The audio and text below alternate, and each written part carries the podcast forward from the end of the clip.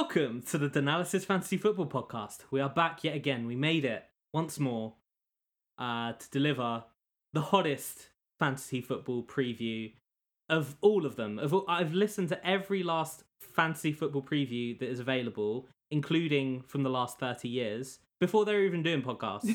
and this is the best one. Even though we haven't actually finished recording it yet, um, I've just decided. So, anyway, uh, I'm your host, Dan, and I'm joined by Natalie as always. Hello, Natalie. Hi. Hi. How are you doing? Are you feeling are you feeling confident about the football season now it's finally upon us? It's less than 120 hours away until the first game. I, I did I did the maths earlier on. It's pro- it's actually probably uh, fewer than 118 now. Right. 119, something like that. But yeah, it's coming really soon. Are you are you excited? Are you worried? Do you feel that you're going to finish number one in the rankings, or are you going to be um, resolutely in mid-table? I'm extremely concerned about everything, just generally. Wait, wait. Just generally uh, in life, Yeah. or in. Okay, go go on. Let's let's do a little therapy session. No, I don't think we need that. okay, well, we were going to do a therapy session, as I just decided, but I don't um, think that would make for the greatest preview of all time. But I guess we could just get right into the uh, the real football action. Of course, you can follow us on Twitter at the Danalysis or email us if you have any uh, any questions to ask or you know just any celebrations uh, that you want to share with us for the the return of the mighty podcast. Uh, but we're gonna look at we're gonna look at August as a whole because we have three weeks of football and then uh, the, well you know the football does continue but it's in an international break which nobody really wants but that happens after three game weeks and we have to we have to find a way to deal with the struggles. Um, but yeah, we're gonna look at all the players that um, that have moved clubs or the players that are on the verge of moving clubs. There've been a few interesting ones since the last time we podcasted. Um, and also look at some big teams and, and like who who are the essentials that you need in your team, who are some good value picks, and just how the hell do you, you start with a season when there's there's so much change? Fans are back, Natalie. I guess the the big takeaway is swearing is back. the muting of the crowd is back because swearing is back. that culture is back. Oh. Everything. That's that's amazing. I mean, to be fair, there has been some swearing. It's just not been from you know random blokes, in, like random fat blokes without their shirts on. But yeah, we'll we'll start off with a little uh a little look at my team, the mighty Arsenal, who have a pretty mixed. I'm probably being generous when I say a mixed start. They start with Brentford away from home. They open the season, the official curtain raiser. Uh, we always seem to get that one on the Friday Yeah. night, and that's uh, you know that's good. I like I like to see that, but it can end really badly, and and when it does, you know, it makes for a pretty bad weekend. Uh, but we have of course signed Ben White, and he is priced very much as a Brighton player at four point five. And Arsenal, of course, did have I think the third best defensive record last season. Is you that true? But you wouldn't know it because we were absolutely terrible for like half a season. But yeah, in terms of goals conceded, we were pretty good. Uh, I think the flip side to that, from a fantasy perspective, is we really didn't keep enough clean sheets. Mm. Uh, we lost a lot of games 1 0, Right. uh, or we drew like 1 1 and stuff like that. So basically, we, we, we did a lot of defending and not so much attacking last season. And I feel that the, the, um, it's pretty high on the agenda this year that we, you know, learn Score to some attack goals. score some goals. It's pretty important, you know. If you're going to finish at the top of the table or at least somewhere near it, you do need to score some goals. But Ben White is a pretty interesting one. I think from a fantasy perspective, the only real value you're getting here is that he is 4.5 and he's playing for a quote unquote top six side. Personally, I don't believe the top top six thing is even relevant. I, I don't know if it ever was truly, maybe for like one or two seasons. But you know, Arsenal, Spurs, Everton, like all of these teams around that sort of area. Uh, Leicester as well, who are basically on the cusp of, of Champions League or have been for two seasons. I- mean, it's probably a top five until it cha- until I see evidence otherwise. Leicester are in that bracket, and uh, Arsenal, Spurs, and everyone below are kind of fighting for scraps there, and we'll we'll see how they get on. But Yeah, certainly a 4.5 for an Arsenal player is a good deal. But when you have Tierney, who is at 5.0 and offers a lot more attacking threat, uh, you know, Arsenal play down that left hand side an awful lot, especially after sort of Bellerin's uh, Bellerin's decline over the last few years, his athletic decline, if not his his sort of technical decline. Tierney is really the player that we we play a lot of our football through, and I think he for an extra 0.5 million, you're probably getting better value there. Um, are you interested in Ben White at all, Natalie? Do you think at, at that price he's a he's a good get? Yeah, I think the value for him is good, but I personally am not interested in Arsenal players at the moment. So it's a no, a no from me. But yeah, I think he is good value. Yeah, and is that by any chance influenced by the fact that they, after opening the season against Brenton, uh, Brenton, Brenton, I, I, was like thinking Brenton! about. Uh, that's exactly what I was thinking of. For anyone who hasn't seen the viral video of the, the surely the year is is 2021. People have seen that. Um, but yeah, we, we face Chelsea and Man City after Brentford, and you know I'm not gonna lie, even as as a relatively optimistic Arsenal fan, uh, looking ahead to the season and feeling that we could we could do something at least uh, be significantly better than last season, I, I do feel that's a, a difficult start for Arsenal, and mm. um, a 4.5 centre back signing is not really the guy you want for those first three games of the season. Even the Brentford one I have a feeling that could end up being a bit of a humdinger, bit of a high scoring game. Um, and yeah, yeah, we shall see. But while we're here on Arsenal, I do want to bring up Emil Smith Rowe at 5.5, who personally I think is the bargain of the season. Uh, if I'm looking ahead into uh, looking ahead at his potential on what he could deliver, and at a price that really sort of fills out your squad and especially if you compare the types of players he's in the bracket with. So, like, it's guys like Ruben Neves who play a deep lying central midfield role. Uh, Smith Rowe, he's been given the number 10. He's been on record talking about how important it is that he has more end product, he scores more goals, and he gets more assists. And the manager, Arteta, has also said that. Um, he plays high up the pitch. He's uh, in the game against Chelsea. Uh, I didn't really watch the Spurs one today because I just wasn't interested. I'm I'm done with preseason. I was watching League One football instead. Um, but in the game against Chelsea, like I couldn't help but notice every time Lacazette was dropping, Smith Rowe was the guy making the run into the box. He hit the post in that game. He he just looks so confident. and Has had a really really strong preseason so far. Um, so he is the player I'm looking at, and I'm thinking even if you don't rate Arsenal's chances this season, if you're gonna have a fourth midfielder in that sort of 5.0, 6.0 range, I don't think there's a better option out there. Um, because what what do you need for for a guy at that price range? Like what four, five goals would be an amazing return for that in the season. I think he's to get more. I, I truly do believe that.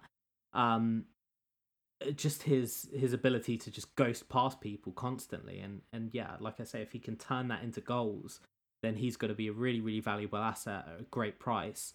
Um and as i said in the beginning of this like arsenal really need to score more goals. That is a that has to be like a a key tenet of this team this season. And i'd be surprised if you didn't see a slightly more attacking version of arsenal.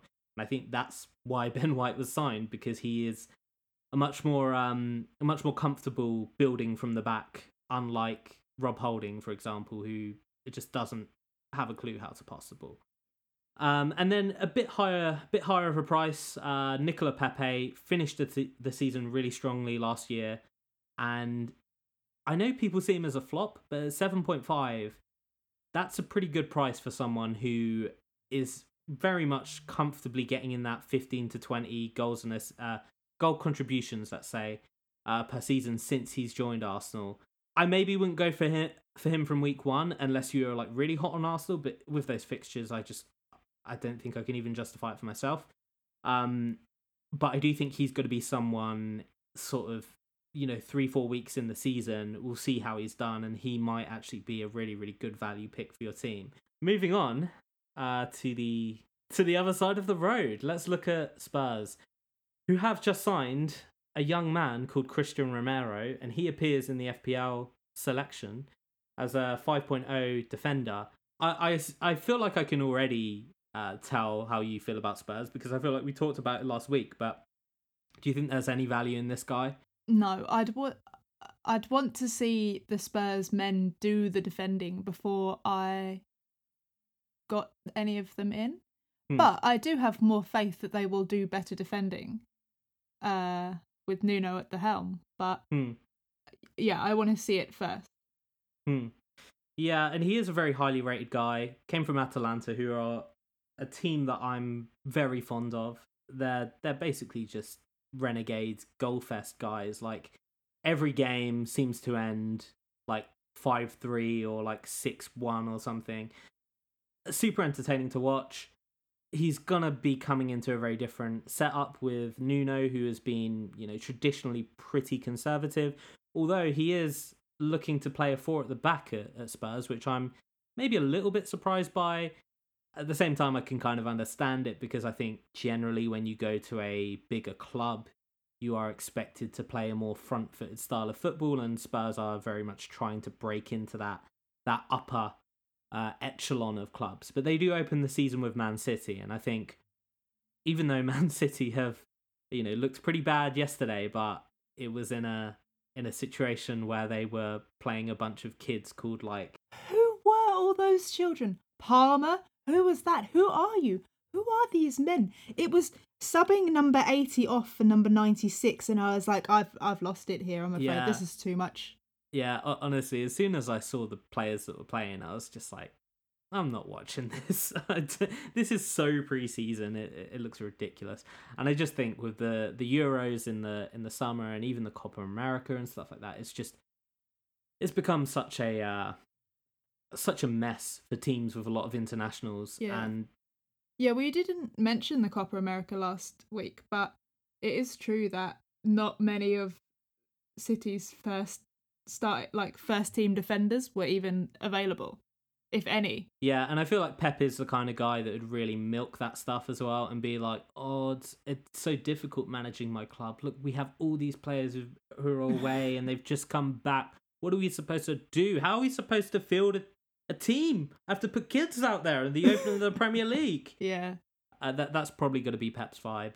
Um, and then he'll start like all of the good players, and Yeah. Harry Kane will be starting against Spurs because they've somehow snuck him through the back door. Um, yeah, Spurs are really quite up in the air at the moment. I think they're a team you, you need to stay away from, probably.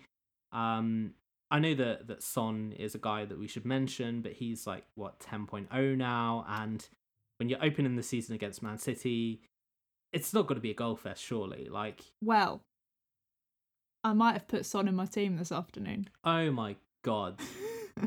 you what? yeah.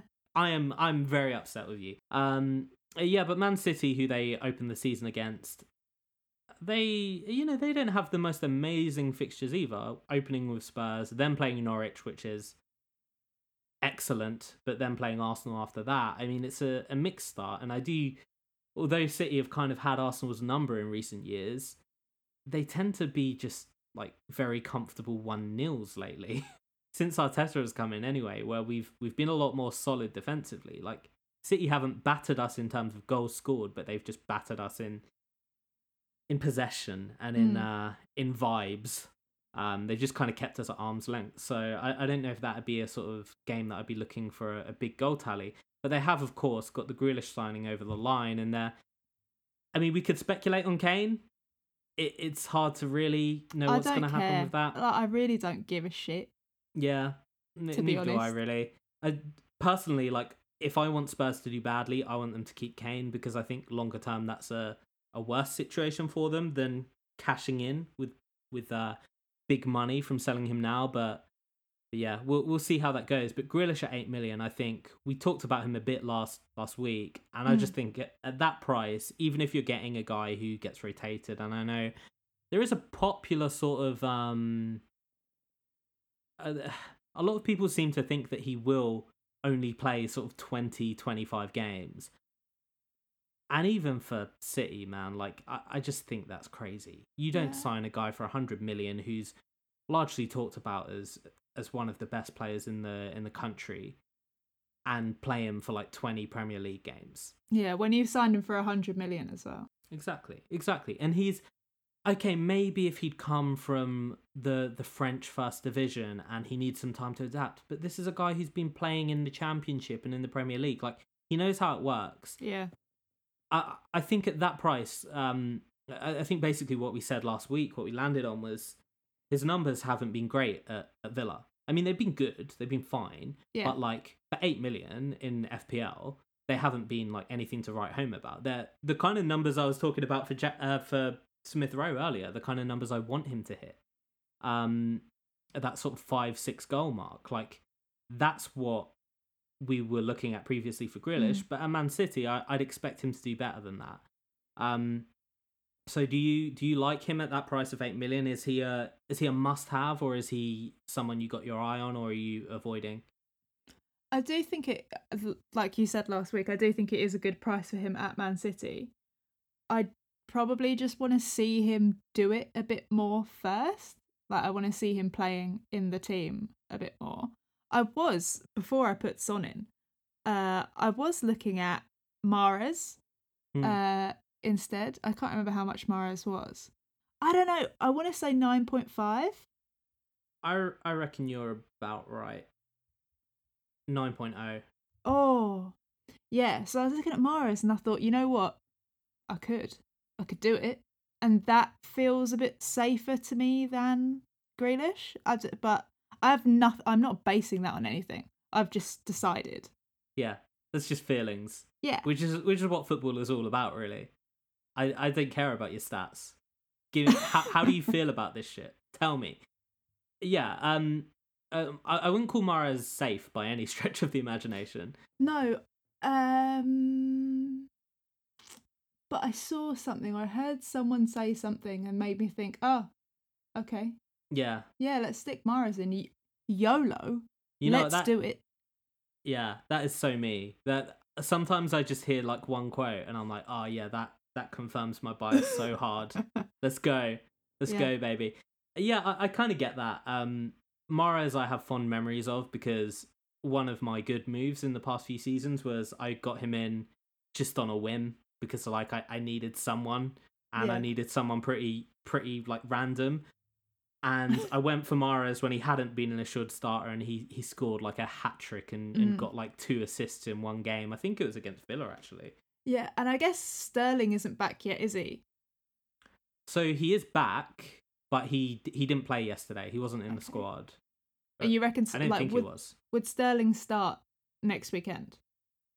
So this is where the risk is because I had Sterling in my team prior to my most recent draft, which was provoked by Grealish signing for City. Right. Obviously, Grealish and, and Sterling they were both at the at the Euros together, but Sterling played a lot more. And I do get the impression that Pep Guardiola, you know, being the maximum troll he is, he deliberately played a pretty shitty team yesterday.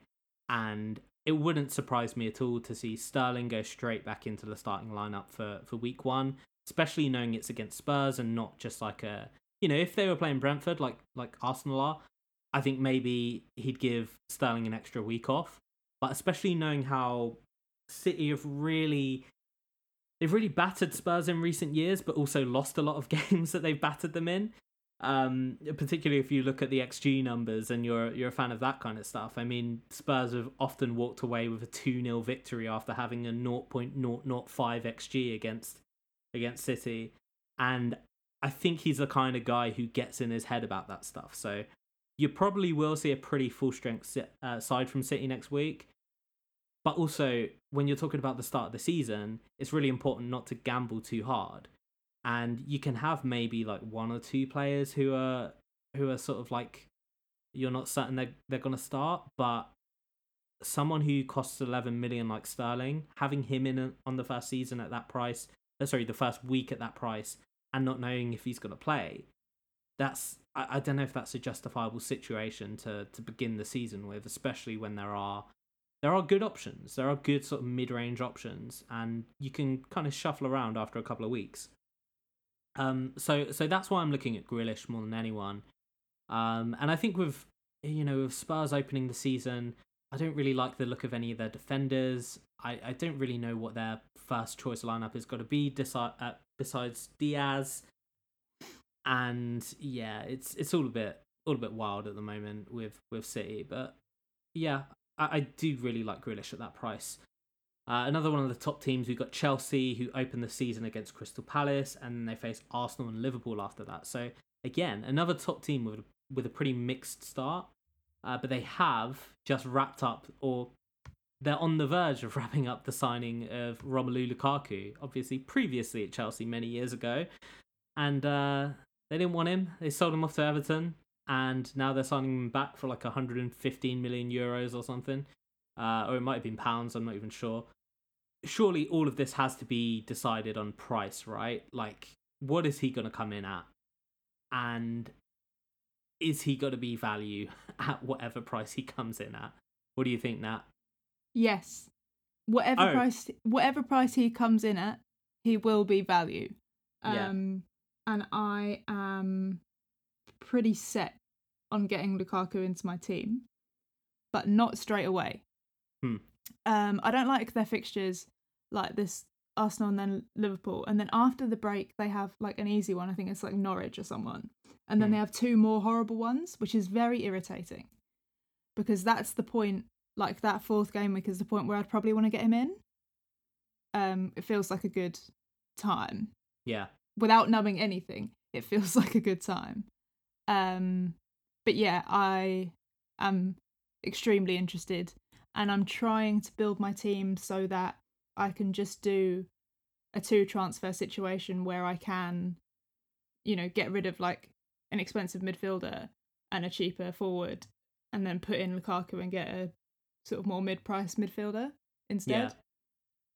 I want to I want to make sure that that is available to me when the time comes. Hmm. Yeah, I, I like that as an option. So, like, what what sort of team structure are you going for for the start of the season? Because I, I think this is kind of one of the big questions in how you start start off. Like, how many sort of quote unquote premium midfielders do you have versus forwards? Uh, ju- well, at the moment I have Salah and Son, but Son literally uh, exists to facilitate that easy ability to switch to Lukaku Hmm. and make another transfer at the same time. That's Yeah. why I put him in, so that that money is kind of tied up, so I can't forget about it and then do something else and then be like, oh no, I need Lukaku. Where's my money? we, like I don't want to get into a situation where I need to sell Salah to be able to get Lukaku in. yeah. And I guess this is the kind of thing that goes for anything. Like I guess people would have wanted to do the same thing with like Kane last year. You I like the to have the flexibility to be able to make a move like that without having to wildcard or to get rid of players that I don't really want to get rid of. Yeah. Yeah, that's why I think it's really, really smart in the beginning of the season to really not take any risks with your with your picks. Um, and go for people who have been reliable in the past. You you can have a few YOLO picks for sure. Like, you know, if you're gonna have Lukaku as your YOLO pick, backing him to go crazy against Palace, although I, there's a question mark over whether the deal even gets done before that fixture. It, Yeah. It's pretty unlikely that he would he would start or at least that's kind of the way I'm feeling at the moment. If if they get him in, you know, like tomorrow and and everything's cool and he trains for a full week, then there's no reason why he wouldn't start. But but yeah, I I think it's that kind of situation where it makes a lot of sense to build a really strong team for for the first couple of weeks, uh, or, or just a a team of really reliable players, and leave yourself that option to yeah to make a double transfer that allows you to sort of like rejig your structure slightly. Um and yeah the the premium forwards is a difficult one at the moment because i think you got kane at 12.5 but i'm just not tou i'm not going anywhere near him at that price with the current situation with spurs if he gets a move to city i'm still not even sure that kane is the one that i'd want there No. I'd, I'd maybe be looking at, at Sterling then, just because of the better value. And and if we look at how Kane played for Spurs last season and what made him so good, it was it was those assists he was getting for Son. Mm. um, more so than his goals necessarily. And he did score a hell of a lot of goals, but like Sterling is uh, his movement is you know probably probably one of the top two in the league, top two or three in the league, if not the best in terms of his movement off the ball. Uh, the the place he falls down uh, usually is on his finishing, but but yeah, I really really um I, I really don't like those like high priced forwards at the moment, especially when there's so much up in the air about them. And yeah, I- think that's kind of a smart way to approach it, especially as he's coming from another league. We know that Lukaku can do it in the Premier League. He was yeah. excellent for West Brom. He was excellent for Everton. Um, and to be honest, over the past year and a half, he's been probably my favorite player in the world to watch. He's just, I I, I know there's like some debate about this in in sort of like the the stats community of- about people saying like, oh, Lukaku has always been a brilliant player. Like, what the fuck? But my eyes are telling me that he went up a level at Inter. Um, and there is some like anecdotal stuff about him like changing his diet when he went to Inter. They found out he had a digestive problem that they hadn't noticed when he, he was at Man United, and that was causing him to sort of put on a lot of weight.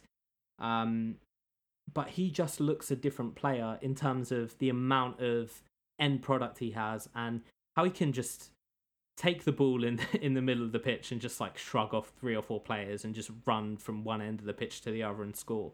Um, I, I think his decision making has improved a lot, and I think his his athleticism somehow has improved with age. Um, so yeah, I think he is probably going to be a real standout pick this season. Uh, but Havertz at eight point five, I think, is a pretty nice uh, nice price as well. He's a guy who didn't really start well last season, but certainly as as uh, time went on, he he started to show a lot of that end product that he's so highly rated for. And it's a bit of a high price for me, especially for a team who didn't score a lot last season under Tuchel. But he's certainly someone I've got my eye on. And uh, their defense, it's pretty cool. and that's all I have to say about it. Uh, yeah, I don't really know who starts for uh, for Chelsea in defense at the moment. Um, I you know they did rotate quite a bit last season uh, at the back end of it, and Mendy is really the only guy who seems seems completely nailed. Uh, so a good goalkeeper there, but 6.0 for a guy who barely makes any saves. Uh, and usually when, when there are shots on goal, like against Chelsea, because they're quite quite dominant, they'll often end up in goals. So I, I don't really love that. Um, I'm more of a fan of the cheaper keepers. Uh, but another another team who have been splashing the cash, but this time on a number of players, is Aston Villa, of course. Uh, they got a. I'm really actually liking the look of their side after after these recent signings with the the Grealish money. Uh, so they brought in Danny Ings, they brought in Emiliano Buendia, and they brought in Leon Bailey. These are all pretty interesting because of the pricing, really. I mean, Danny Ings is a guy that last week I would have looked at and I would have been like, mm, 8 million, that's a bit of a lot. Like, I know he does score a lot for for Southampton and he is like their main man, but the the fitness has really been the issue with Danny Ings. But just making that step up kind of changes my thinking a little bit on Ings. He's playing with Buendia, who's at 6.5, Leon Bailey, who's at 6.5. These are two players who, Buendia in particular, has had really, really elite level creation stats over the past few seasons. And I know he did it, uh, he did really well for Norwich in the Premier League, but that didn't necessarily translate into a lot of FPL points. And he did seem to fall out with um, Daniel Farke towards the end of the season and sat on the bench a lot. But he had a really, really phenomenal season in the Championship last year. And the question is, can he translate that again to the Premier League? And and are all of those great creation numbers and the shot numbers that, he has are they going to turn into goals and assists? I think at six point five, you can certainly afford to take that risk. Um, but Danny Ings at 8.0, do you think that's uh, do you think that increases his value playing for a, a better team with with sort of good creators behind him now compared to I don't know James Ward-Prowse and Stuart Armstrong? I don't. I really don't know. Um, I do kind of still think it's a bit too expensive. How much is Ollie Watkins? Is he the same? 7.5. Okay. Yeah, I, d- I, I don't know. I'm not sold on it, and I am like the biggest Ings apologist, but not fan, apologist. apologist. Um, uh, yeah, I'm just not that interested. Like to me, Buendia sounds like such a more interesting option. Um, I can't justify why though. I just like the sound of it more. Um, but to be fair, I think either option is good. I think Villa maybe have the best opening fixtures of the season, like Watford away, then Newcastle at home, and then Brentford at home. Hmm. I think are really good Hmm. on paper. Um, Yeah. so, so I think whatever you do, it's definitely worth having an an attacker and a defender for Villa for the start of the season. That Watford opening fixture. I mean, if you got, if I was going to speculate, I would say that Watford are going to be the first team to sack their manager this season. Really, And yeah, and I could see an absolute hammering on that first day yeah. because I just don't think they're that good. I want goals in that Yeah. game. That's all I want. Like, so I spoilers. I've got Targett and Buendia in my team. Targett's on the bench Hmm. because I'm expecting goals. yeah. That's what I want. I've got Firmino playing because I think he might do a goal. You never know. He could do anything. That man. Yeah. Uh, he might save a penalty at this point, uh, but I might change that. I don't know. But anyway, I want goals. Yeah. The end. Yeah, Thank uh, you. I, I'd agree with that. Um, that that well, I'd agree with that. Um, that demand, that uh, desire for goals. Yeah. Yeah, I, I really, I really do like the um signings they've made because, to be honest, like this is, you know, when I was saying that Spurs are going to be in a worse situation if they keep Kane than if they sell him. Mm. This is what I'm talking about here. Like Villa have done absolutely the right thing in selling Grealish for a shitload of cash. A guy who, you know, didn't even reach double figures for goals in the past two seasons, and they're selling him for a hundred million, and they're replacing him with a guy, well, well, with three guys who could potentially chip in with five to ten goals each, maybe Mm. more. Um, Danny Ings has hit double fi- figures in previous seasons, and it is a bit on the older side. Danny Ings was on for a golden boot like two seasons ago, wasn't he? Yeah, he he's had a few like really standout seasons for sure. And yeah, like I say, the problem with him has been his Yeah. fitness. And actually he hasn't missed. So I saw a, thing going around Twitter the other day that I I felt was a little bit misleading.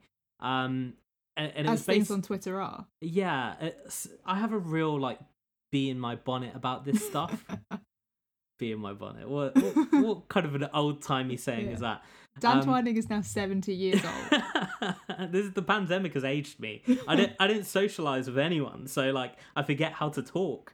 The tweet was saying that he's only missed something like six games in the past two seasons. And while Hmm. that is like factually true, if you just look at the raw numbers, yeah, a lot of the problem last season, if you think back, was he kept getting injured and then coming back and then having to come off at half time. yeah. He he wasn't If he even made it till half time. Yeah, and he made quite a few sub appearances. Yeah. A- and the problem with that is, yeah, he may have featured in games, but the problem for him was he was getting injured and then he wasn't getting back up to top speed. Mm. And then he was having another one, two game layoff. And then he was coming back and he still wasn't at top form. So, like, that that's more of a problem. It, it's more of a problem for you to have someone who keeps having little niggles and having to take time out and, and not getting back up to full speed than it is to have someone out for six months and then come back and then just be like playing straight for six months. yeah. Um, so I think that's been the biggest problem with Ings. But this has been at least a, a season where most clubs have been able to have a proper uh, proper pre-season. Ings wasn't away with England, and you would expect him to go into the season sort of like raring to go and to prove himself at a slightly bigger club who are looking to do big things. And uh, I, I do want to mention Bailey as well. He's also at six point five. I mean, you have to go for Buendia if you're going for one of those two, in my opinion. Um, the reason I say this is just because Bailey is coming from the Bundesliga. It, it's famously a difficult league to to sort of well, not famously a difficult league, but I think a lot of players that come from the Bundesliga do take a, a fair fair chunk of time to really adjust. And we can even look at Werner and Havertz and and how long it's taken them to adjust. I mean, Werner had something like 30 goals in the Bundesliga and he, he couldn't even hit the target in the Premier League. Um, So there is going to be an adjustment period for, for him. He was a player that was being linked with the real big clubs a, a few seasons ago.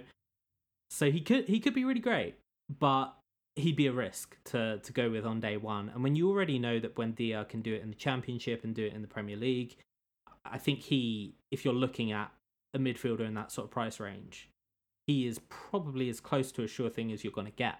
Um, but I, I do rate Ings' chances to have a really, really strong season with those guys behind him. Um, it's much better than linking up with Che Adams, and I really like Che Adams. I think he he had a really good partnership with Danny Ings, but his finishing is just really shit to be honest. And behind Danny Ings as well, with you know James Ward-Prowse, he's a great player. He's not really a, a, a, real chance creator. You know, he's more of a crosser.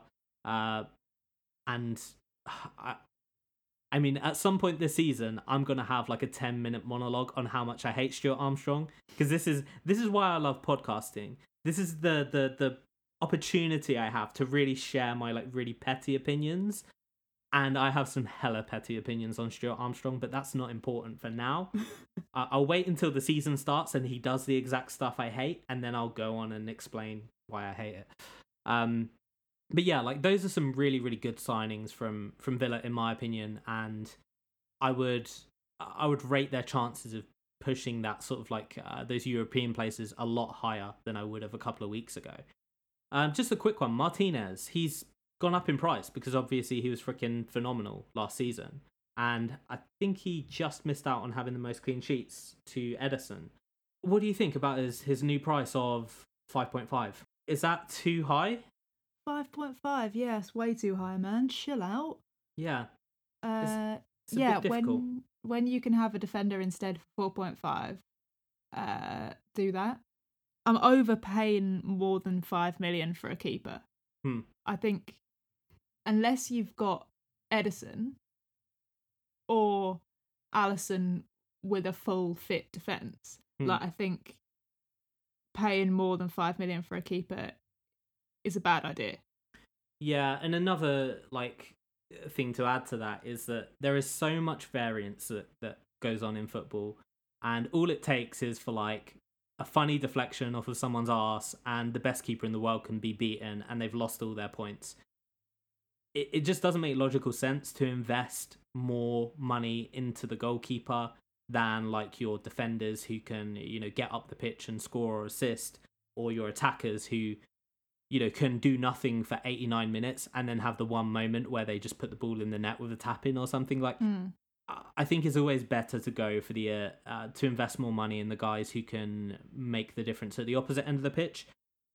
I do think that there is a, a strong argument for going with someone as good as Martinez. I mean, he has ever since he left Arsenal, he has been on a on a tear. Really, I mean, he helped helped Argentina to win the Copa America, and I think it was Messi's first ever international honors, apart from the Olympics that he's, he's wow. won previously, which is incredible to think of for, for such a decorated player. But he has really just, yeah, shot up in, in everyone's, uh, well, shot up in his actual performances and in everyone's estimation.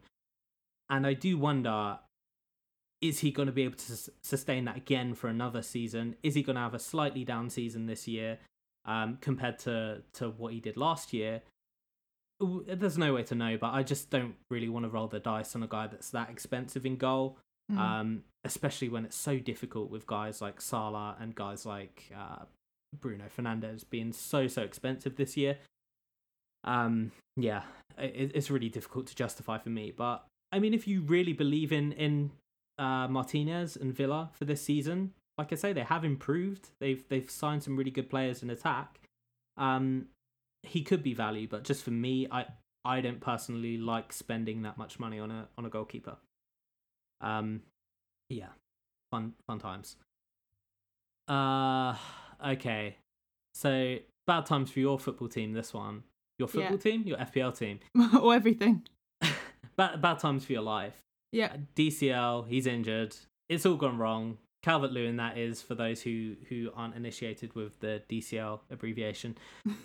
Everton, as always, they've started or, or they begin the season with the best fixtures on paper of anyone, potentially. But they do this every year. And I think we may have mentioned this last week, but like I have a real a real hard time knowing how to evaluate Everton because everything suggests that they should be a pretty decent team. They should be good defensively, they should keep clean sheets, they should score a fair amount of goals. But it just never seems to come to fruition. And now DCL's uh, injured. What, what are we gonna do? Can we even can we seriously look at Everton for these opening games with Southampton and Leeds and Brighton to begin with? No, not now. Get rid. Just chuck them all out. It's not worth it. I don't. um, You know what? I don't know. Maybe defensively, there is there's something there. Like I put uh in our silly little analysis team, I put Holgate in just because he was four point five, and I liked the system that I was creating. Um, so I don't know. Maybe for men priced like that, maybe these fixtures are interesting. But generally, no. I d- that's it's crazy. They're not going to score any goals without Calvert Lewin, are they? Who scores goals? I don't know. None of them. Um, what's his name? James Hammers. Him. He doesn't want to be there. He wants to leave, has he not said? So He, he- what he actually said was he wants to go somewhere where he is loved. Right, so he's off. He's gone. Rest in peace. He's checked out. He's pieting all over the place. It's not worth it. It's not worth the, the time. I don't think those men. Uh, it's a shame, but a reality. Yeah, just a, a persistent reality for Everton, I guess. Like Hmm. so much hope, and then just one thing shatters the entire. But who The knows? Andros Townsend might go in and slay. Andros Townsend is the prototypical maximum four goals a season. Him and. Doucouré together, you never Yeah. know what could happen. yeah. Oh, you know what? Doucouré is a player I really, really like and really rated, and I uh, love Doucouré. I've been so disappointed with how it's gone for for him at Everton. He just, I mean, he's been fine individually, but they just haven't improved. And it's like one of these days it's going to work. I I am hopeful for Rafa Benitez. Obviously, they're one of the clubs who who are going to have a a new manager sort of situation going on there. I don't want to call it a new manager bounce because it's at the start of the season and yeah, it might be a plateau. we just don't know. I mean, I do rate Rafa Benitez very highly, and he is a manager who has been known for his pragmatic and, and mostly defensive football. But then it's still Everton. Like, what does does the experience of being Everton become not no longer the experience of being Everton if Rafa Benitez comes in? It's like two the the, the oh god, what's the phrase? oh, the, immovable object. That and one. the unstoppable force. yeah. It's they just collide and nothing happens. I, I don't know. I don't know. But I am I do have my eye on uh on Lucas Digne because I feel like, you know, it's the start of the season. Come on. Like it, it might work. It might work this once. I think he's priced at five point five and I, I do love him as a player. Uh, is Calvert Lewin? Is he definitely going to miss the first game? Is that like don't know. confirmed? uh, he picked up a toe injury uh, recently Yeah, in the last few days. Yeah, and they open against Southampton. But yeah, I mean, at eight million, you know, Danny Ings, just go for him yeah, instead. that's it. At this point in time, you're better off just getting a man who you're more certain is going to start. Exactly, exactly. For the first game of the season, and uh, you know, Everton did not. For as good as Calvert Lewin was, they very rarely scored more than one goal in a game last season. So, Mhm. like, what's the worst case scenario? Like, maybe a 1 0 win and he scores in it, or maybe a 2 0 or something. Like, I wouldn't be too worried that you're going to miss out on loads for the start of the season. And lest we forget, everything is freaking crazy on the first game of the season anyway. Yeah. So, so does it even matter? I'm not so sure. Um, but I will be watching Everton intently. I think they're a team to look out for in the in the coming weeks. Let's let's see how they start the season. And I think Leeds and Brighton will be quite interesting tests for them. Hmm. Southampton are another team actually. We're not talking about them on this podcast, but they are a team that I I highly rate their manager. I hope they can spend the Ings money well, and um, I think they should have a better season this year. Just just knowing that they they have a week between games and, and proper training and rest time. Um, but their squad is pretty poor, and, and they really need to yeah bring in some some higher quality players if they're going to have a decent season. Um, but yeah, Everton are, are, are, certainly a team where you know wait and see is probably the the best the best uh, course of action just for now. Um, or maybe go with one player from their team max. Oh, Jordan Pickford, we should mention. Um, I'm not did, interested. Did you did you see though? Did you see what he did against United? No, I didn't see anything. uh, okay, so uh, I'll briefly describe it to you. Basically, the ball went into the box, and you know, like goalkeepers do that thing where they slide on the ground and they just, you know, smother the ball. Yeah. They just pick it up, and it's really routine for a goalkeeper. It's really easy. Yeah. Well, he did that, and he just kind of bounced it off the floor, and it, it went to Greenwood, who was Oh, just in the standing there, and he put it in the net, and it was like, it felt very, very much to me like Pickford was saying, "I'm home again." it's it's time to be the real me. that, that- this is what I thought was interesting. Like, I don't know where I heard this, but someone was saying that, you know, after the after the Euros, like Jordan Pickford is really going to be looking like he could really be an asset, Hmm. like for fantasy football. Like, we, let's believe he can really do it. He's really, do- and I was like, believe. he's still gonna have small arms. Like nothing is gonna have changed. It's he's gonna be the same Pickford for the same Everton. D- don't worry about it. Just think about something else. It is the experience of the Everton. That's Yeah. what it is. It, Yeah. You can't fight it. You can't stop it. It comes for you. No matter how good a player you are. I wonder if he'll ever leave because he's been there for ages, right? Uh, not not too long. Uh, uh, maybe four, Oh. five years. They signed Yeah. him for big money. Um, because yeah, it was at Sunderland before that, and they signed him for like thirty-five million or something. Mm. But he hasn't. It is so strange to me because I do, you know, what you were just saying. Then I, I largely kind of agree with that that sort of narrative in in concept, but like the fact that he goes back and one of his first preseason games, he's fumbling the ball and giving it to Greenwood for a tap in Yeah, on on what should have been a routine uh, recovery. yeah, You do wonder, like, is there something about that environment? Is it? Uh, does he feel less challenged there, or or are we just reading too much into it? And actually, he's fine. It's. I mean, it is a preseason game, and one thing I did want to say, should have said at the top of this podcast, really, preseason is so meaningless. Like, I I, I see so much on my on my Twitter timeline of people going absolutely freaking crazy about preseason performances and so and so's not scored yet and this and that and it's like it's fitness man it's practice like Yeah. who cares like as soon as the season starts the, the the example i saw the other day that i really liked was like arsenal in the invincible season like they lost to some austrian team that i've never heard of before 2-0 like they drew with some other like lower league team. And then they went on and, and won the league and were unbeaten for the entire season. Like your preseason results do not matter. And i'm Mm. sure the more experienced players they go into those games and they're kind of just like yeah i'm just running around and like playing for fun here. And then Yeah. when it comes to you know these points actually mean something that's the time to turn it on. Um unless we forget arsenal under unai emery beat real madrid and bayern munich in in preseason and then went on to bottle the uh the champions league qualification. So uh, actually i think that might have been the season he was sacked. So we actually yeah had our worst season ever after that. So you know. Uh man united though however thus have signed a big man in sancho he's not that big i think he's probably about 5'11 but he's a big man in stature within the game He's uh, a very exciting player. Unfortunately, we have absolutely no idea if he's going to start the season. He's nicely priced at 9.5. But can you realistically go with this guy for the first game of the season when he missed the preseason friendly this weekend? I, I he wasn't in the squad, right? Am I correct in, in that correct. assertion? Yeah, So so Sancho very exciting, 9.5, brilliant price. For me, such a great alternative for na- for uh, such a great alternative to Fernando Fernando's.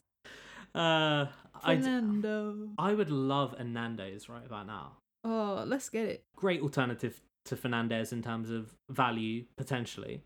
Uh, but like I said earlier, it's coming from the Bundesliga. This is a guy who's never had a start in the Premier League, despite uh, joining Dortmund from Man City previously.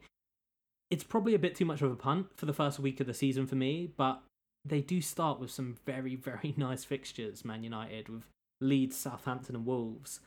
D- do you think? Surely the option is just to go for Fernandez here, right? And wait a couple of weeks, and then maybe do the transition. Yeah, if you're looking at big money men, definitely. Hmm. Yes, I agree. But now I've seen Greenwood, and that's what I want. Uh, so that's where I'll be going. But um, yeah, if you've just got money to to burn, definitely. Uh, I guess that's a dice roll to me though, because basically it could go one of two ways. It's like As all things can. so Cavani is another guy, right? At eight point five, and he wasn't in the squad either for this this fixture. Or- Correct. Or, so I hear. And I would I would think Cavani would be the first choice striker for Man United this season. Um, Martial just hasn't really cut it there. Rashford is very much a left sided guy. That's where he And he's injured anyway. and well, he's he's, getting his operation. Oh, you're right. Yeah. No, I forgot he's missing the start of the season. So Yeah. that that makes Greenwood make sense. Okay. Cool. I'd forgotten about Rashford uh, being injured. I, I guess like for me, it, it really has to be Fernandez to to start with. I wouldn't risk it on Greenwood, even though he has been consistent. At seven point five, you know, I'm looking at the, I'm looking at guys like Buendia. I'm looking at uh, Smith Rowe, Pepe. Mm. You know, guys that I know are totally nailed. I'm um, happy with these fixtures, which I really like the look Hmm. of. I'm happy to ha- have a punt on. Yeah. Take take a punt. I'm happy to take a punt on Greenwood Yeah. I, because I, I, don't. I can't really afford anyone else mm. at the moment. I kind of can, but I don't want to. I, I think this is going to be one we we're going to have to look out for like the rumors and the team news. Um, I don't know if they've got any more preseason friendlies before the season. Uh, Fernandez is just obviously the if you're worried about rotation at all and you want to Mm. benefit from because of course Leeds is the game last season. I can't remember the exact score, but it was something like six one or something to United. This is a game that you might want to have at least one or two United Hmm. players in, and and that start of the season is really nice for them. So Luke Shaw at five point five, I think, is a no brainer to me. He is a guy who who's just come back from England England camp, uh, well from holiday, um, but he went straight into the team for for the preseason friendly against Everton, and I think you have to assume if he's going straight into the team for the preseason friendly, he's going to start the season because they don't really have other options uh, for left back besides I, I think Brandon Williams who can kind of play there, but like if he's fit and ready to go, he's got to be a really important player for for Man United. He really really improved last last season, and he certainly got in a lot of good positions towards the the latter half of the season, and uh, racked up a, a nice few assists as well. So so yeah, I think he looks probably of the defenders in the game currently looks like the best value uh, in terms of like price uh, versus like the team he plays for and and his potential for points. We have West Ham on here on our notes, but we have no players listed below Yeah, no, I put West Ham here because I quite liked their fixtures. Hmm. Um, Newcastle away, Leicester at home, Crystal Palace at home. Hmm. Um, and obviously West Ham did very well last season. But I did want to flag that they will obviously have European football. I don't know when that starts. Maybe I should have looked at, at that, but I haven't. So there we go. We'll just have to run with it. Um, so I just I wanted to uh raise caution. I don't know if that's a phrase, but it is now. Uh that even though the fixtures might look alright, maybe you'd want to balance your team. So initially I had Antonio and Coufal in my team, and I've taken Antonio out because I'm scared that he's just going to get injured because he'll have to play too much football, and I don't like that. Yeah, and that's really why West Ham should hurry up and sign Eddie Nketiah. Oh, give is that what give us some money. Uh, they always get linked with him. Oh, I don't know if they actually want to buy him, but I'd like it if they did it. Yeah, I, I- I feel you. I think the European football doesn't start unless they have qualif- qualifiers. I don't think it starts surely until they'd be straight in. No, West Ham. I They finished can't- high enough to be in. I can't remember where they finished. Um, fifth or sixth, or something like that. I I don't think they come until after the first international break, so I think you will be fine there. But but that is for the season. It is something to consider, and I think Yeah, often teams really do struggle when they ha- they go from having no European football to having to play European football. It does often have a, a negative impact on their league form, especially the games that they play directly after a, a, a European game. Um, maybe the ones you know just in the general season, not so much, but also you you have to think about the the load in terms of the amount of games they're playing. Like that is going to have an impact. So I, I'm with you on Antonio, like kind of being a bit of a risk. I like Newcastle, Leicester, and Palace for the first three. Pretty pretty good fixtures, I guess, but I don't really know. Like, uh, are West Ham going to be as good as they were last season? I mean, they didn't really have a whole load of amazing FPL options besides, I think Cresswell and Coufal were pretty good. Soucek, I think in the long run had a good season, but like towards the end of the season, he didn't really score at all, did he? It was a lot of his goals seemed to come in the earlier part of the season. Um, and Antonio was quite frustrating actually. I, I, I just have this memory. I, I mean, maybe this is a bit of recency bias, and maybe would, he'll be better coming off of a, a preseason, um, a preseason break. But like, I just have this memory of Antonio just looking like he doesn't know how to control the ball, and doesn't know how to control his limbs because he's so freaking big. Yeah. Um, and yeah, I just expect him to get injured again really quickly and be really like hot and cold with his form. So he's a guy that I'd probably look to get at if I start to see those signs of him like putting everything together. And I don't mind missing out on a few goals if they do come because I think there are better options out there. And uh, Liverpool are, of course, Van Dijk is back. He played today. He started the game. I took him out of my team last week because my Liverpool supporting friend was like, "Oh no, you can't have Van Dijk. He's not going to start the season because like he was injured and stuff." And I was like, "What? Shut up." But then, you know, he said Trent has had the Trent Alexander Arnold has had a whole preseason. He didn't go away with England because he got injured, of course. And I was like, oh, damn it. Okay, fine, I'll change it to him. And then I see Van Dijk starts today, and I'm like, bitch, you lied to me. He said he wasn't going to play, and now he's starting games. So I am going to have Van Dijk. 6.5, good, good price. That is the price that I'm willing to pay. 7.5 for Trent. Get out of here. It's outrageous. You could do so much with that amount of money. It's crazy. It's crazy to me. It doesn't, and I'm saying that as someone with Robertson in their team. Um, it's nuts. But anyway, also Robertson now injured. Uh, no one knows how long for yet. I guess we'll find out in the next day or so. Um, but I think we can fairly get like we can sort of guarantee that he won't play this weekend. So I'm done over it over over Liverpool. Uh, mm. I might get a Man City defender in for fun. Yeah, um, but Liverpool do start the season against Norwich, and we know that when they play Norwich, every single one of their outfield players scores a goal. So can but you really... might also score a goal. Yeah, but like that's fine if Van Dijk scores a hat trick, you know? Okay. yeah. yeah. yeah. So so that's kind of where I'm going with this. I'm mm. expecting an absolute goal fest. I'm expecting potential goals from corners, which would okay. of course make the value of Trent somewhat higher as the uh, set piece taker. Two questions. Who plays like centre back alongside Van Dijk? Gomez. Oh man, it is so hard to say. Uh, because they've just signed Konate, who is okay a very good defender, right, and pretty much the same as Gomez, but just like less injury prone. I think. Where's he come from? Uh, from RB Leipzig. So okay. he's one of the guys, along with Upamecano, who who played for RB Leipzig, who have been like extremely highly rated. People who play FIFA and like Football Manager will know all about them. Uh, very athletic, very sort of like front foot defenders, who are very pacey, very like good at reading the play and uh, good at sort of building up play as well.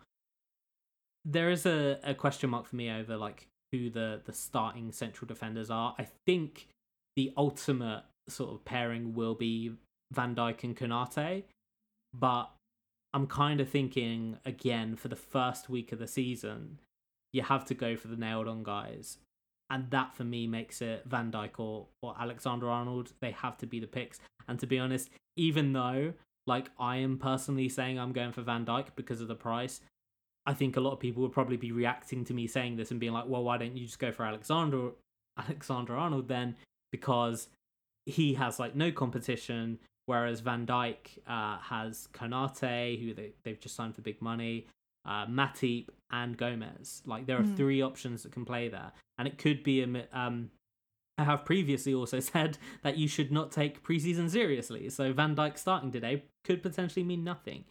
Um, but I think I, you know, I have bench options that I wouldn't mind coming in. I, I always find it hard to actually pick my team, which uh, is is a bad process for me because I always get it wrong. By I always get at least one player wrong. But yeah, I think for me, it's it's just that price. You know, I know that Van Dijk will be starting eventually, and I don't want to have the wild card like two weeks in. I, I don't mind doing it eventually if I, I if I have to, but I don't want to set up my team in a way that I know I'm to want to change a few weeks down the line. And you know, having Van Dijk rather than Alexander Arnold is the difference between me having like a 4.5 defender that I don't want versus uh, having like Luca Digne in my team, who I do want, and I want to have that option, but also be able to rotate him with other good players if if Everton do you know go all Everton for the start of the season. So that's kind of my my logic behind it, but it is a shame about Robertson. He's obviously a very important part of that defensive unit and also important in their attack, which I, I wonder if that does sort of boost Trent's value a little bit if they look to attack a little more down the right hand side, knowing that Robertson is out. And uh, the early suggestions seem to point to it being ligament damage, which you know would keep him out for at least a, a good few weeks, uh, at least until the international break probably. So, all right, I was going to talk about some notable other teams as well, like Leeds, uh, mainly just because of Rafinha actually and Bamford, who are obviously pretty good, uh, pretty good players last last season. Uh, Rafinha at six point five, pretty nice, but they start with United, Everton, and Burnley, and I just can't. I don't know how are, how are Leeds going to be this season. I mean, they had a, a good season last year, I don't know. and those are good players, but I just I hate the price rise. I hate it. I don't Mm. want Bamford at eight or whatever he is. He's way too Yeah. expensive. Mm, Yeah, I don't. Yeah, I don't know. It I just it just feels wrong. Anyway, let's look at our teams quickly, uh, or our current teams. Uh, do you want to go first, Natalie, and talk us through your your rationale? Like who, who's good, who's bad, what's going to change? Going against everything I've said, I've got Pope in, and I've just seen that he's five point five, but I can't not. That's my problem.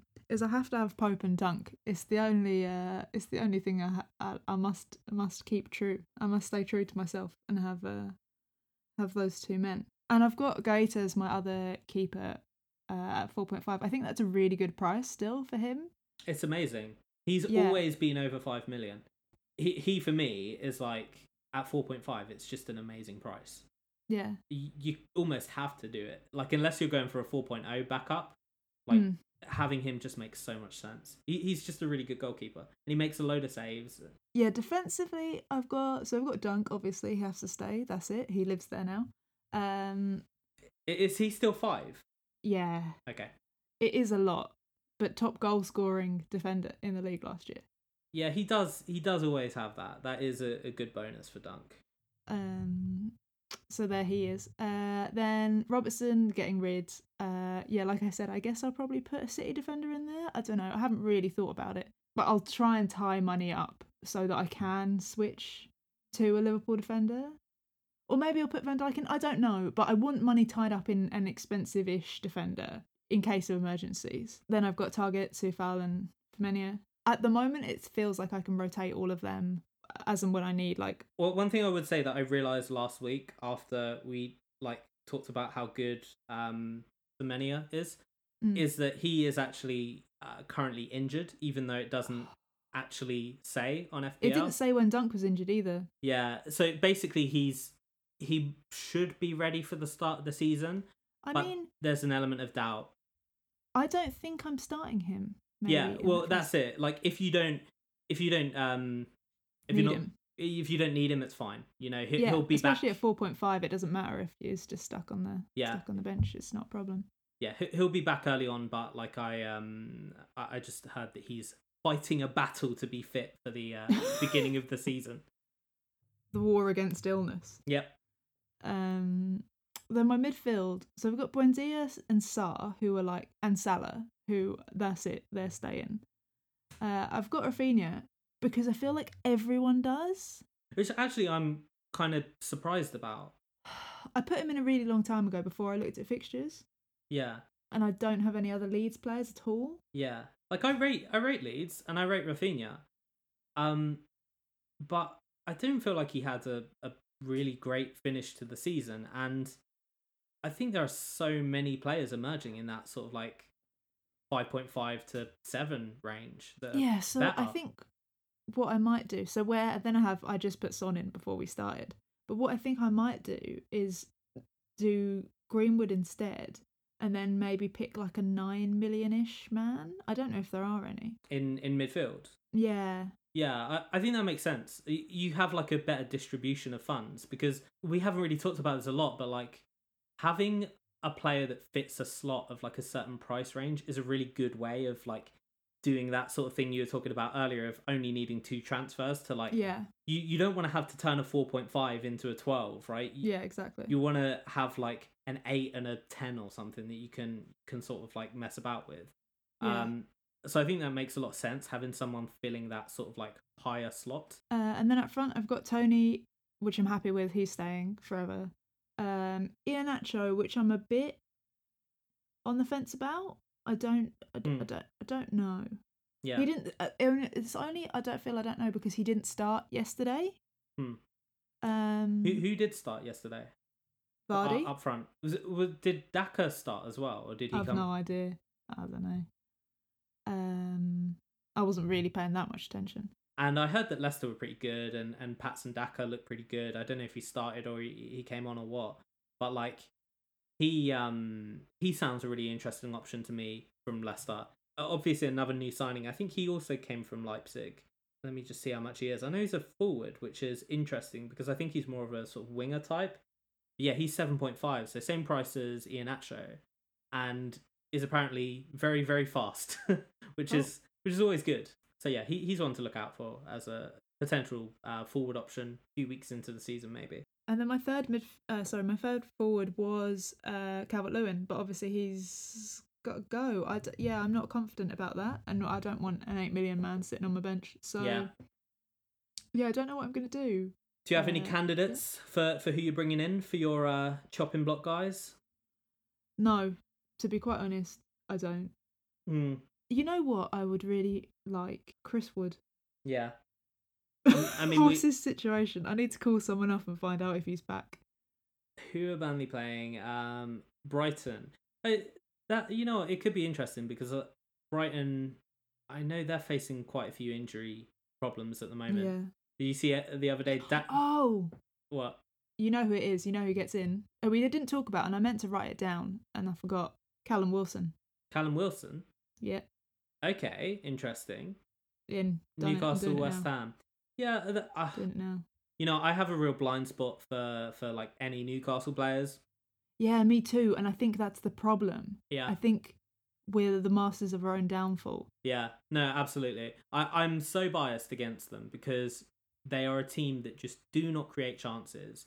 They're pretty boring to watch, and sometimes Callum Wilson just scores. And I, I, yeah. I heard there was like an interview with him the other day. I, I think I might have heard this on the Football Ramble actually, um, where they were talking about him just not caring about like how he performs. Like all he cares about is like scoring a goal. So like Oh.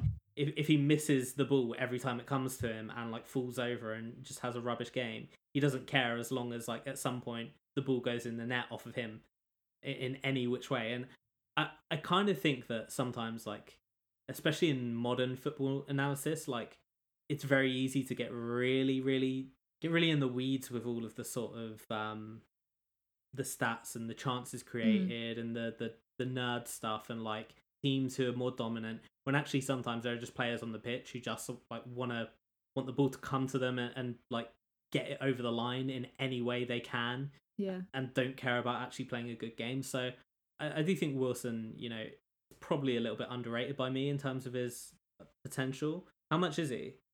7.5? No, 7? Either 7 or 7.5. I don't know. Seven would be. Uh, I'd feel psychologically burdened by a seven point five. Yeah, he's 7.5. Oh, and he's seven point five. I'm psychologically burdened now. I don't mind. I don't uh, because then he can quite easily. I've got absolutely no ties. He can go for Lukaku when I want Lukaku in. Hmm. sorted. Yeah, yeah, he's he's a good player. Um, and of course the Willock deal is going through by the looks of things. Uh, a fee is agreed, so Willock could be a pretty good option uh, for a midfielder. He obviously had a really hot streak at the end of last season, and funnily enough, I did not even. I mean, I, I checked out by the end of the last season. To be honest, I didn't really care what was going on, but he's he's a pretty good price. Uh, he's what um 6.0 Willock.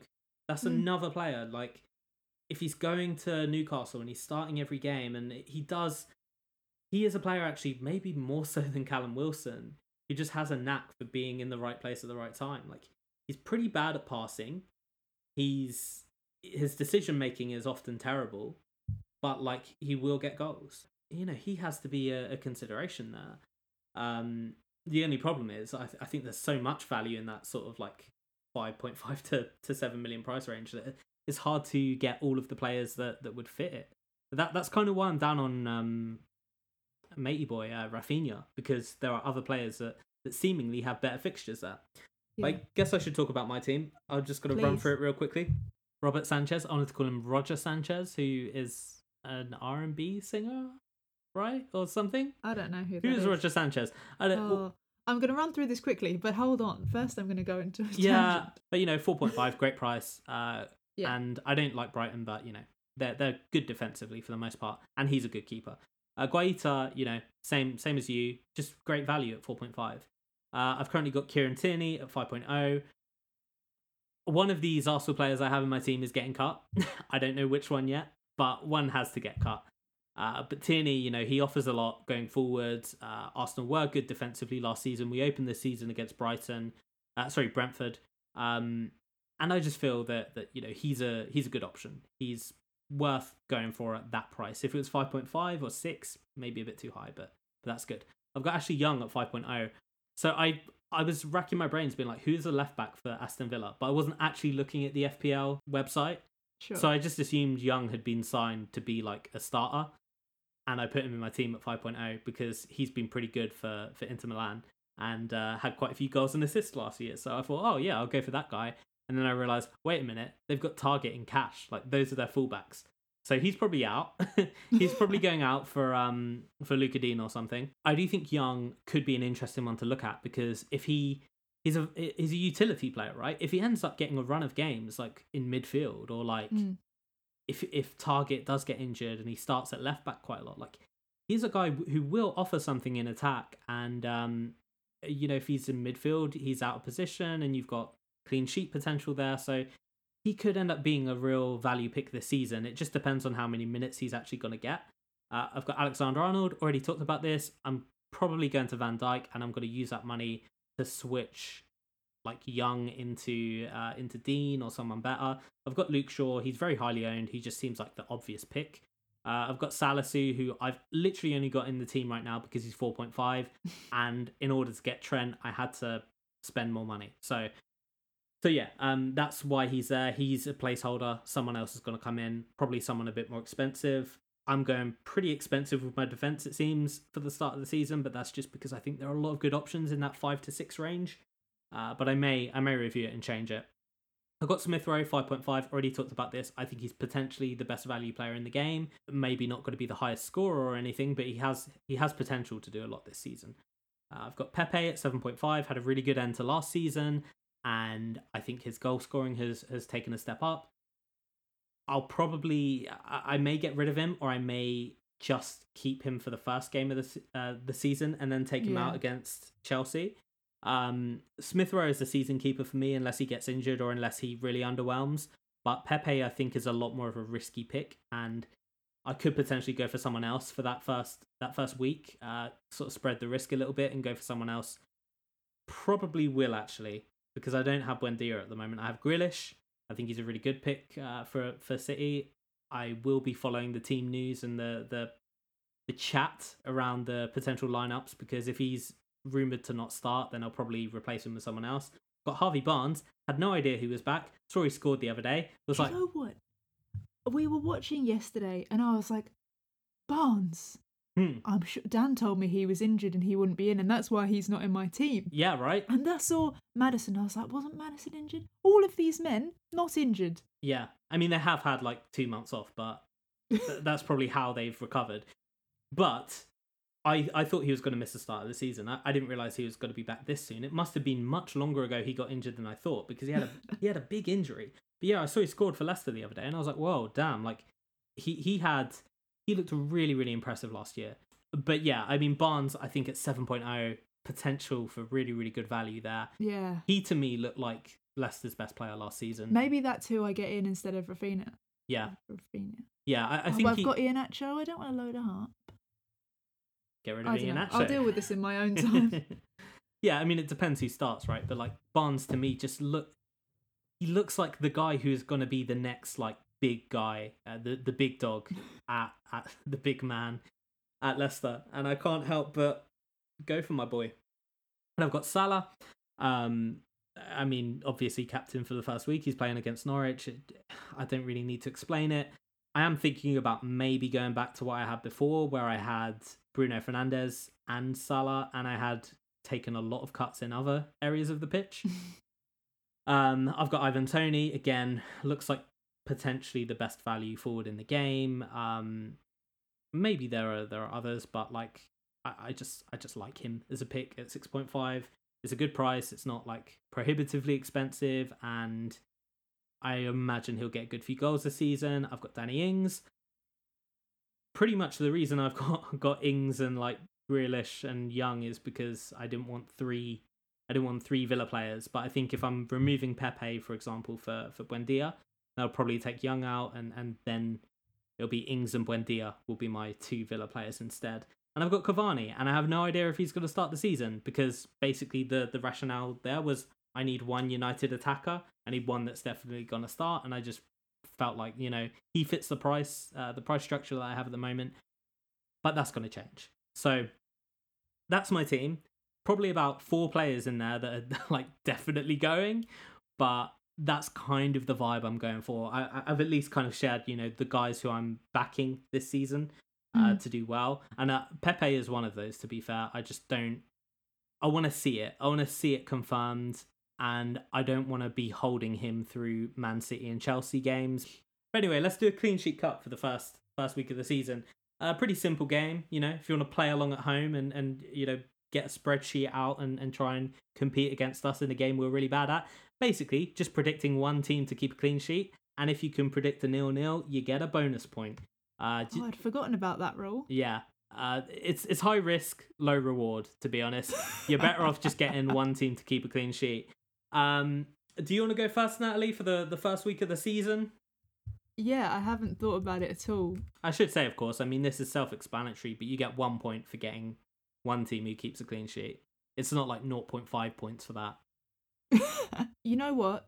Chelsea. Chelsea against Palace Yeah. with their new manager Patrick Vieira looking to make a an impression on the first day by scoring exactly as many goals as a Roy Hodgson team would. I mean, I feel like I should should do this just because it feels so wrong, and like I've I've gone so hard on Everton being bad and, and predictable and being the same every season, but an Everton clean sheet against Southampton maybe is that the one I'm looking for?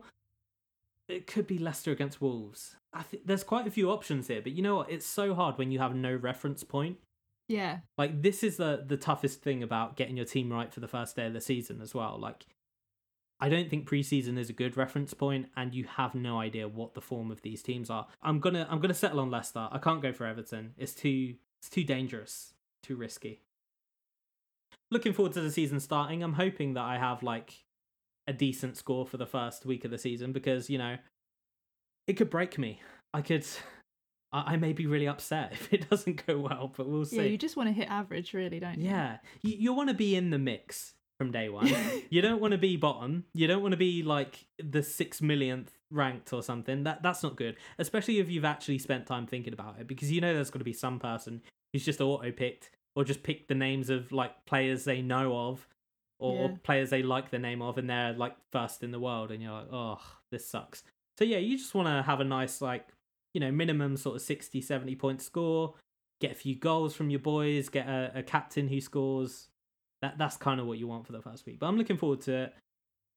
Anyway, uh, it's been fun. It's been fun. We'll be back next week, I think. Um, probably a similar time. Uh, I'm a little bit sad that we don't have every single game on TV anymore. Yeah.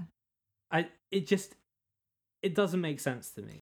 Yeah, uh, I'm looking forward to the season. Nevertheless, we should be back next week around a similar time, and uh, yeah, you can email us at hello at thedanalysis.com.